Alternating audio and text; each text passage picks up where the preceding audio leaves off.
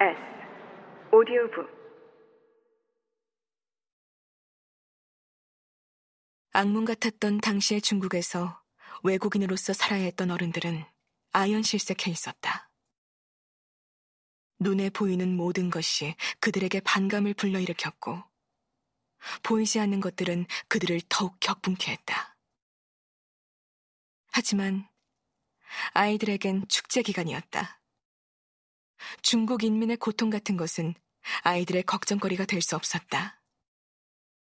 수백 명의 다른 아이들과 함께 콘크리트로 지어진 외인 지구 안에서 산다는 것이 우리들에게는 동화 같은 일로 여겨졌다.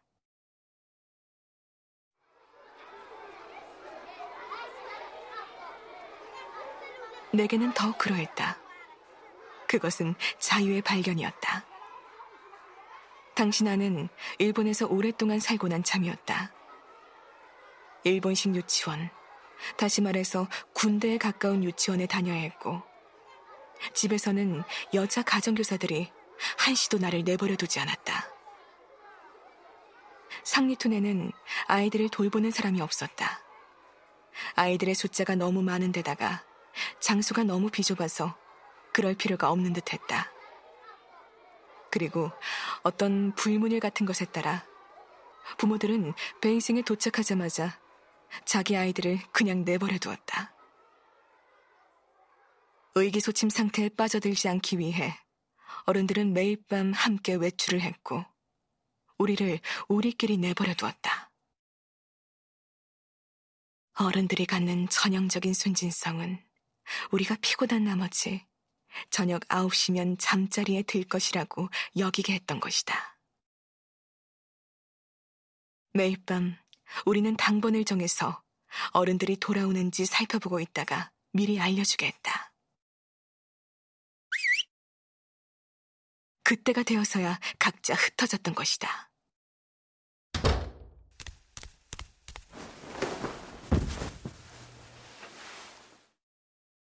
우리는 재빨리 자기 방으로 돌아가 옷을 입은 채 침대에 뛰어들어 자는 척하곤 했다.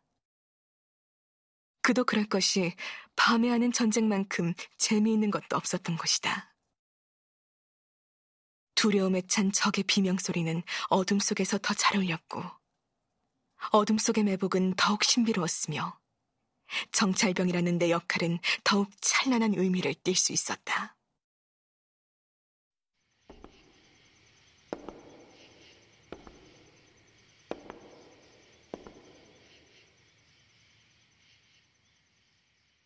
달리는 에마 위에 앉은 내 몸이 활활 타는 횃불이 된 것 같은 느낌이 들었다. 나는 불을 훔친 프로메테우스가 아니라 불 그 자체였다. 흥분의 절정에서 나는 자신에게서 벗어나 아득한 어둠 속에 잠긴 중국의 담들 위를 스치듯 지나가는 내 희미한 불꽃을 지켜보곤 했다. 전쟁은 가장 고상한 놀이였다. 전쟁이란 말은 보물상자라는 말과 같은 울림을 가지고 있었다. 자물쇠를 열면 번쩍거리는 광채가 우리의 얼굴에 비치곤 했다. 금화, 진주, 온갖 빛깔로 빛나는 보석들의 광채가 하지만 가장 멋진 것은 광란의 폭격, 화려한 위험, 약탈, 끊임없는 공포였다. 그리고 마침내 다이아몬드 중의 다이아몬드인 방종과 자여가 우리의 귀에 휘파람을 불어대고 우리를 거인 타이탄으로 만들어주는 것이었다.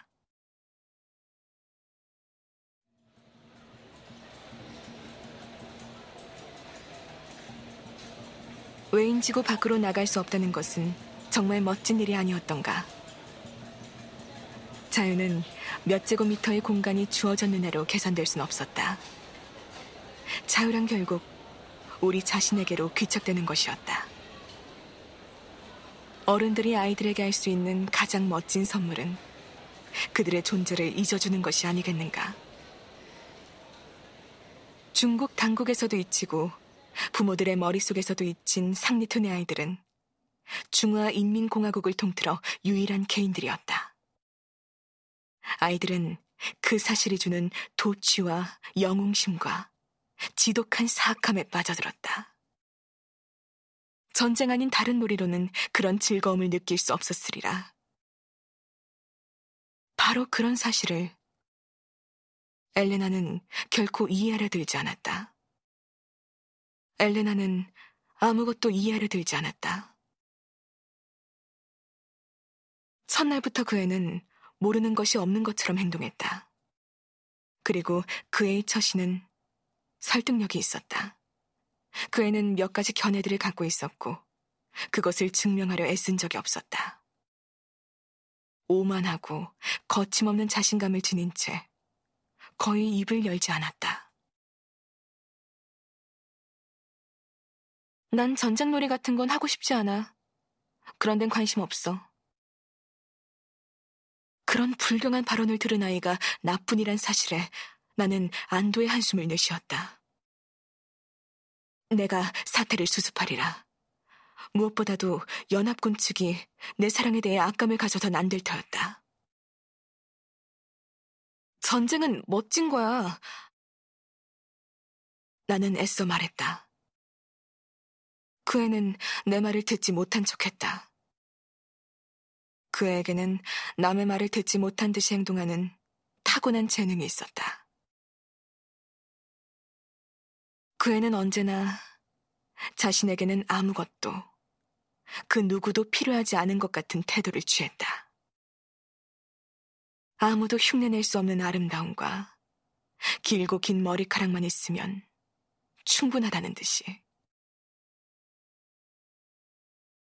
당신에게는 남자친구든 여자친구든 친구가 전혀 없었다. 친구를 사귀는 일은 생각조차 하지 않았다. 친구라는 게 도대체 무슨 소용이 있단 말인가? 전우들만으로도 나는 행복했다. 내겐 부모님과 적과 전우가 필요했다. 노예나 구경꾼이 약간 필요하기도 했다. 그건 신분 문제였다. 그 다섯 범주에 속하지 않은 이들은 존재하지 않는 것이나 다름없었다. 하물며 일시적인 친구라니.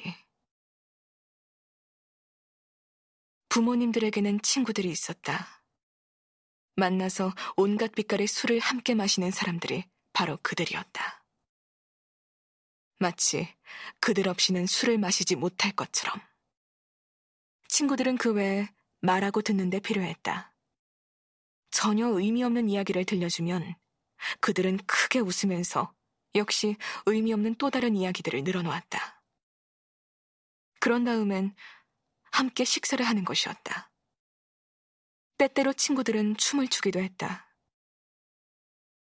그것은 어안이 벙벙해질 만한 구경거리였다. 요컨대 친구들이란 만나서 터무니없는, 나아가 괴상하기 짝이 없는 태도를 취하거나 정상적이지만 쓸데없는 행동을 하는데 열중하는 그런 종류의 사람들이었다. 친구들을 갖는다는 것은 퇴화의 징후였다. 오빠와 언니에게도 친구들이 있었다. 그들의 경우에는 이해할 수 있는 일이었다. 그도 그럴 것이 그 친구들은 그들의 전우이기도 했다. 전우회에서 우정이 싹 텄던 곳이다. 그 점에 부끄러움을 느낄 필요는 없었다. 하지만 나는 정찰병이었다. 나는 혼자서 싸웠다. 친구를 사귀는 것이 내게는 도움이 되지 않았다. 사랑은 더더욱 나와 거리가 멀었다. 그것은 지리적인 위치와 관련해서 일어나는 야릇한 짓거리였다. 천일야화에 나오는 이야기들은 대개 중동 여러 나라에서 일어난 것이 아니었던가. 나는 동양에게 벅찬 존재였다. 다른 이들의 짐작과는 반대로 다른 사람에 대한 내 태도는 오만과 거리가 멀었다. 다만 논리적이었을 뿐이다. 세계는 나에게로 귀착되었다. 그건 내 잘못이 아니었다. 그렇게 결정한 것은 내가 아니니까. 그건 주어진 사실이었고 나는 그 사실을 받아들여야 했다.